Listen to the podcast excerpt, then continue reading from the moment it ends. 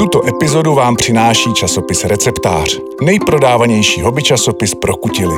Ověřené rady a praktické tipy najdete také na ireceptář.cz.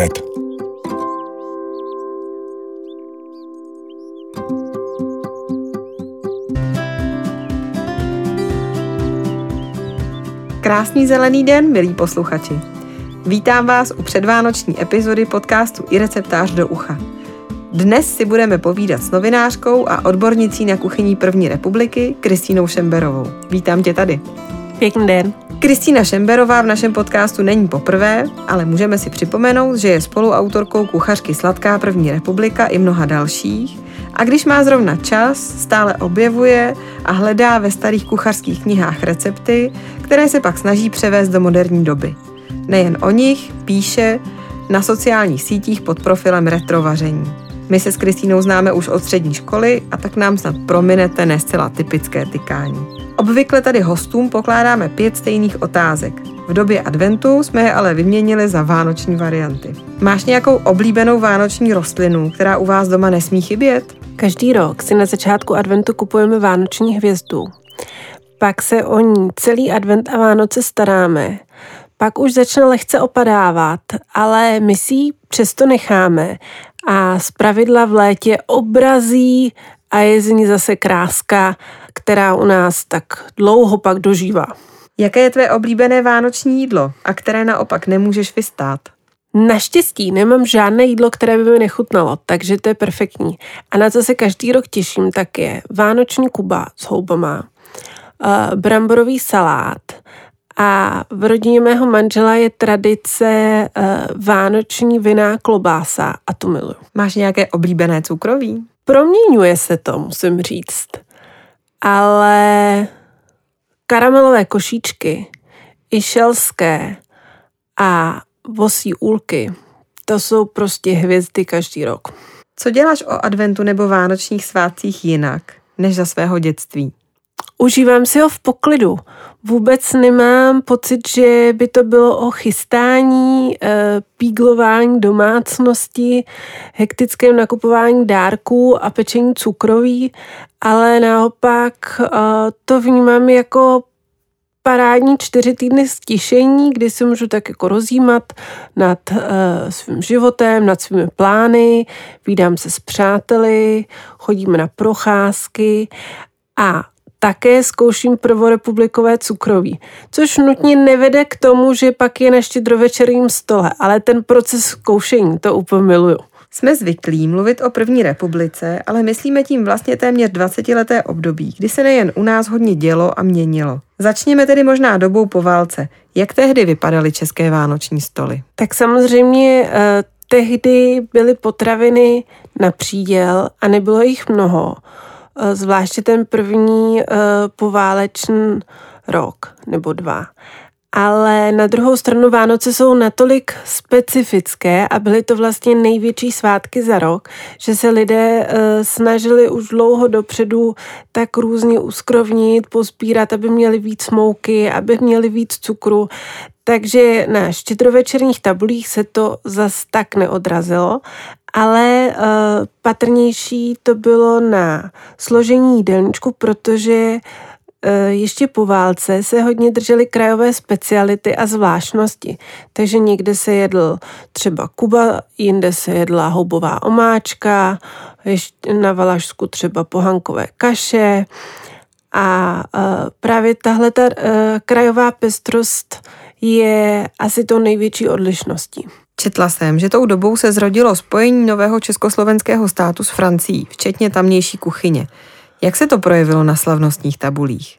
Tehdy se zrodila tradice chodit o Vánocích na šneky? Já si myslím, že to vzniklo v tehdejší době, protože už uh, Ignát Herman vzpomíná, jak chodil na nadívané šneky uh, a uh, na večeři nikdy nechyběl kapr na černo a jablečný závin. A ten se vlastně narodil eh, v druhé polovině 19. století a tu první republiku zažil eh, ve vší slávě. A je taky pravda, že příklon ke Francii byl dán nejen uh, politickými okolnostmi, ale i tím, že mnoho uh, šéf kuchařů tehdy odcházelo do Francie na zkušenou a pak se zase vracelo zpátky a přinášeli si sebou uh, ty vlivy, takže je to dost pravděpodobné. A navíc šneci byly postní jídlo a francouzský šarm jim dodal jen bylinkové máslíčko a trochu toho světového šarmu. Chodilo se tehdy do restaurací, podobně jako dnes? A na co se vůbec chodilo? To určitě ne, protože tehdy byly restaurace a pak byly hospody a podniky. A do restaurací se chodilo na vytříbenou kuchyni, na eh, při zvláštních příležitostech, jako obchodní jednání, svatba, výjimečná oslava narozenin, životní jubileum, případně promoce. A tam e, se podávaly světové speciality inspirované především tedy tou francouzskou kuchyní. A e, nebo různá masa, nebo netypické úpravy, třeba guláše a tak. A pak byly hospody, které uh, sloužily střední třídě nebo nezadaným pánům jako jídelny, kam prostě chodili na oběd a tam většinou bylo menu nebo uh, jednodušší jídla nebo obložené chleby a k tomu si dali pivo a bylo to vlastně asi dneska bychom to označili za bystra, ale tehdy to prostě byly jako takový veřejnější jídelny. Vznikla už tehdy tradice šéf kuchařů mužů, nebo i tam vařily ženy? V gastronomických provozech vařili muži a uh, muži se také učili uh, kuchaři, zatímco ženám tohle bylo uh, dlouhou dobu zapovězené. A také pak, když vznikly různé uh, kurzy vaření, tak tam často vyučovali muži z počátku, než se etablovaly i ženy učitelky vaření. Tohle možná taky souvisí s tou oblibou francouzské kuchyně. Kde se tedy české hospodyně a kuchařky učili těm novým receptům? Právě na kurzech? Přesně tak, zatímco dříve uh, dcery přirozeně odkoukávaly vaření v domácnosti, tak se zvyšující se zaměstnaností žen a urbanizací se tato linka najednou přerušila a ve městech se ocitlo spoustu dělnických žen, který už jako by ten vzor z domova neměli. A právě pro ně vzniklo mnoho večerních nebo třeba víkendových kurzů vaření, ve kterých se učili základy organizace domácnosti, jak nakupovat suroviny, jak si to poskládat a pár základních receptů. A pak fungovaly takzvané hospodinské školy, kde se e, dívky učily vařit, péči o domácnost, výchovu dětí, e, jak vést rodinný rozpočet. A e, ty bývaly třeba dvou až tříleté a pak samozřejmě fungovaly ještě kuchařské školy, kam jste se mohli přihlásit tak zhruba na 6 až 8 týdenní kurz a pak samozřejmě vycházely kuchařky, kde byly popsány recepty.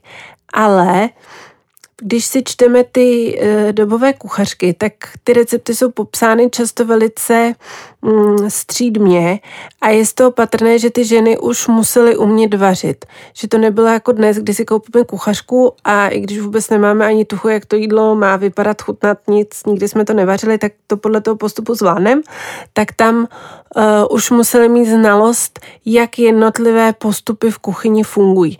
Na druhou stranu těch nebylo nekonečně mnoho, takže většinou tyhle ty kuchařské základy si osvojili v, ať už v těch kuchařských kurzech nebo v eh, té hospodinské škole a pak eh, ty kuchařky sloužily jako mm, inspirace, které suroviny skombinovat s čím.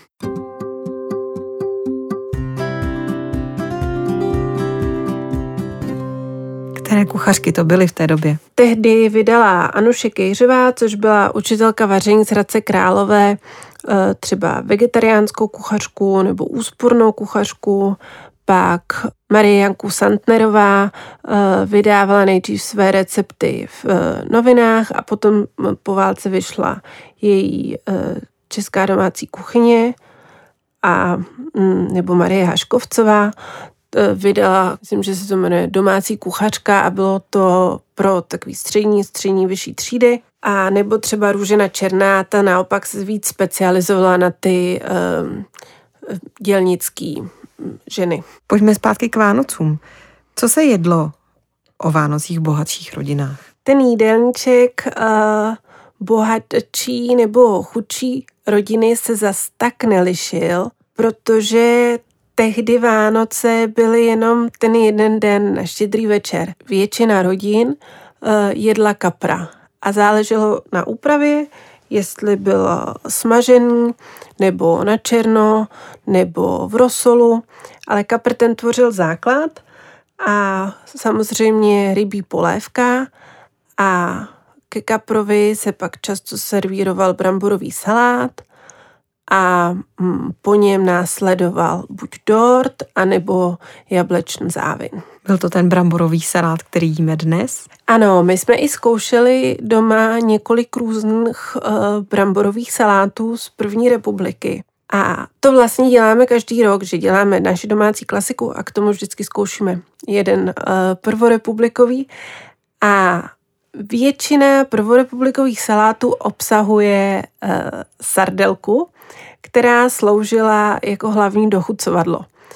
A my doma nejsme úplně fanoušci sardelek, takže uh, tento salát se většinou nestává naším favoritem, ale jinak se do ní dávaly uh, mrkev, celer, petržel, um, uh, okurky, ty sardelky, jak už jsem říkala, majonéza, často se do ní strouhal třeba křen, Nedávalo se do nich moc vajíčko, protože vajíčka byla v zimě vzácná, tak tím se jako do salátu takzvaně neplýtvalo, ale často se také jedl bramborový salát teplý, nebo takový vlahý. A to byly jenom brambory s cibulí a uh, lákem nebo olejem. Jak se na vánočním stole ocitl zrovna kapr? Kapr měl na vánoční stůl cestu trochu dlouhou, protože až jsme byli rybníkářskou velmocí, už od středověku, tak na stůl se ve větším měřítku dostal až ke konci 19. století. A to navíc ještě v měšťanských domech. A právě otáť se pak rozšířil i na venkov. A důvodem si myslím byla dostupnost a zároveň uh, i cena, protože za první republiky se uh, určoval stát jednotnou cenu za kapří maso, takže se lze domnívat, že ho i malinečko třeba subvencoval nebo určoval uh, tu cenu tak, aby si uh, ho mohli všichni dovolit. A samozřejmě si musíme uvědomit, že tehdy neexistovaly lednice a když se kapři vylovili v chladném počasí, tak eh, v tom chladu zvládli i eh, převoz do Prahy v nejlepší kondici nebo i ostatních měst, takže si je lidé mohli snadno koupit a donesli si domů čerstvou rybu, což třeba v létě v horku by zdaleka tak snadné nebylo. Jaký pak měla na vánoční kuchyni dopad hospodářská krize ve 30. letech? Jak se šetřilo při vánočním vyvařování? V novinách, které jsem zkoumala, tak se začaly objevovat uh, levnější recepty, třeba na vánočku bez vajec, nebo na bramborovou vánočku, nebo uh, na jednodušší bramborový salát. Samozřejmě uh, články doporučovaly náhražkové tuky a um, peklo se méně druhů cukroví. Právě na Vánoce si většinou dopřáváme to nejlepší – Jaké nové suroviny se celkově během první republiky začaly objevovat, když mluvíme o Vánocích? Možná nás to překvapí, ale už tehdy uh, jste mohli na vánočním stole objevit fíky, datle, pomeranče, citrony, granátové jablko, dokonce i pomelo, Běžná byla mandlová nebo kaštanová mouka, z které se i peklo cukroví. Takže ten slavnostní jídelníček se oproti tomu dnešnímu vlastně moc nelišil. Vánoce máme často spojené s vůní koření. Vonilo to tehdy v českých kuchyních stejně? Ano, rozhodně ano, protože koření se sem uh, dováželo už od středověku a ty základní druhy jako skořice, zázvor, pépř, kardamom, hřebíček se běžně používaly a e, do pečiva a do toho slavnostního zejména, o čem svědčí třeba perník. Dnes se leckomu z nás vánoční doba protáhla už od začátku adventu. Bývalo to tak i v období první republiky? Bývalo, protože už 5. Eh, prosince se otvíral takzvaný Mikulášský trh na staroměstském náměstí, který postupně přešel ve Vánoční trh, který zde trval až do štědrého dne. A lidé si mohli přijít koupit drobné zboží a nebo horké kaštany, horké párky, eh, pražené mandle a potkat se se známými, projít se zimní Prahou a podobně to fungovalo i v ostatních městech. Ale je třeba si uvědomit, že lidé tehdy celou dobu pracovali a volno měli vlastně jenom v neděli a pak na štědrý večer. Takže o nějakém čtyřtýdenním rozjímání asi nemůže být řeč.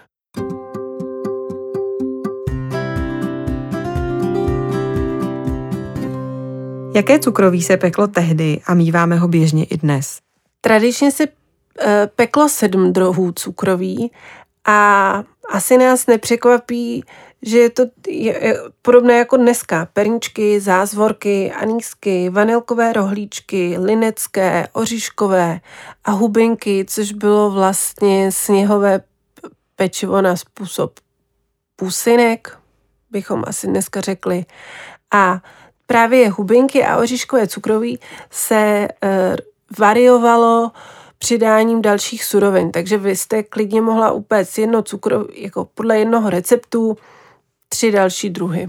A takhle to ty hospodyně často dělali i jinak z důvodu úspory času, druhak uh, z, podle surovin, které se jim podařilo sehnat.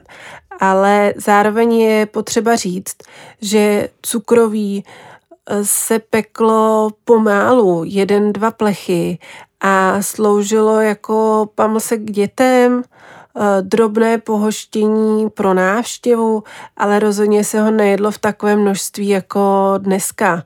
Takže to znamená, že dnešní vánoční tabule je vlastně stejná, jako byla před stolety? Já bych řekla, že do velké míry ano. A právě vánoční tabule asi nejvíc odkazuje na dědictví první republiky a ty české tradice. Můžeme vlastně tehdejší cukroví vůbec dnes péct? Nebo je nutné s recepty pracovat a upravovat je? Upéct ho můžeme, ale záleží na tom, jak se nám povede nebo jak nám bude chutnat. Eh, já to zkouším každý rok a každý rok si řeknu jeden typ cukroví, které peču. Takže jeden rok jsem pekla třeba osm druhů lineckého z různých kuchařek. Další rok pět druhů perničku. A je vidět, jak podobný recept vlastně v jednotlivých knihách a uh, receptech z časopisů variuje a některé recepty vyjdou úplně tip-top a člověk by na tom nic nezměl, možná trošku ubral cukru. A jiné uh, vůbec nefungují a je to záhada. Takže za mě lze péct podle prvorepublikových uh, receptů a je to úžasné dobrodružství, ale je třeba mít trpělivost tím, že je třeba to zkusit. Důvodem může být, zvlášť u toho cukroví, že máme prostě dnes jiné suroviny a protože většinu cukroví tvoří mouka anebo uh, rozemleté ořechy, tak jejich savost je prostě jiná.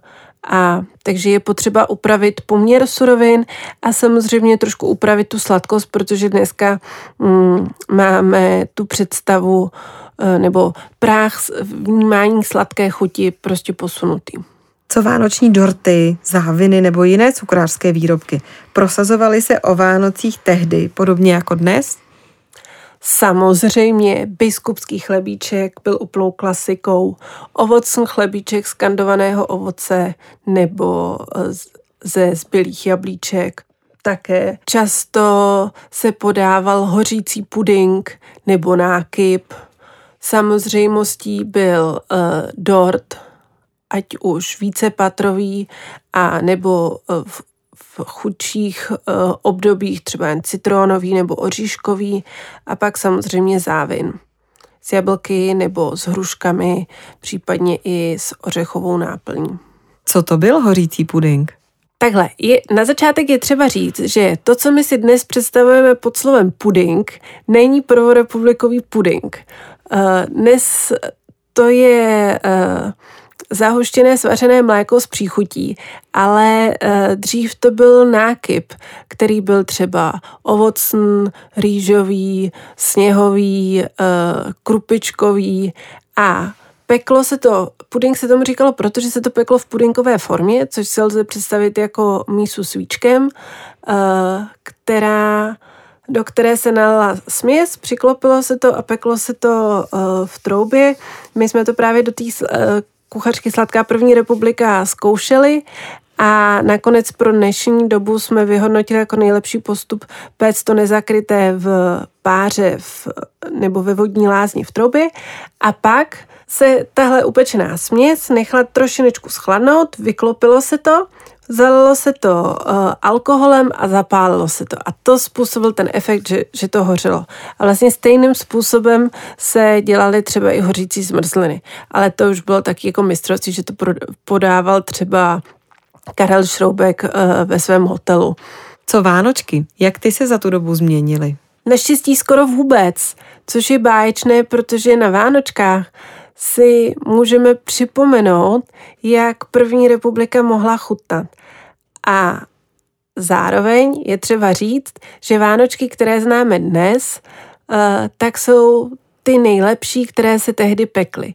Eh, v ekonomicky slabších letech nebo v chudších rodinách se často pekly i Vánočky bez vajec nebo z náhražek tuku nebo z příměsi jiné mouky a nebo třeba brambor. Tu jsme pekli také a byla výborná, protože je vláčná a dlouho vydrží, ale je třeba jí péct ve formě. Převzala si některý prvorepublikový recept do svých vánočních tradic? Ano, děláme si šroubkovo svařené víno, eh, jablečný punč, pomerančové placičky podle šroubka, které chutnají jako marokánky, akorát, že víc pomerančové. A potom Vánočku podle Marie Haškovcové, která je krásně nadýchaná a zároveň kyprá a uh, úžasně voňavá a samozřejmě do ní patří rozinky namočené v rumu. To už ostatně doporučuje sama autorka. Dnes jsme se dozvěděli, co se jedlo o Vánocích za první republiky v době hojnosti i krize, od kdy se chodí na šneky a co o adventu dělali naše prababičky. Loučím se s Kristýnou Šemberovou, jejíž příspěvky týkající se nejen prvorepublikové kuchyně najdete na sociálních sítích pod profilem Retrovaření. Děkuji za rozhovor a naslyšenou. Děkuji za pozvání a krásné svátky.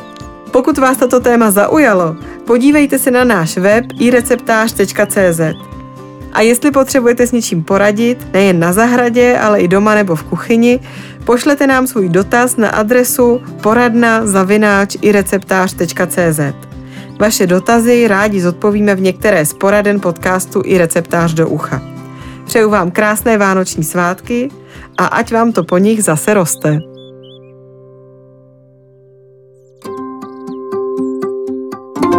Tuto epizodu vám přináší časopis Receptář, nejprodávanější hobby časopis pro kutily. Ověřené rady a praktické tipy najdete také na ireceptář.cz.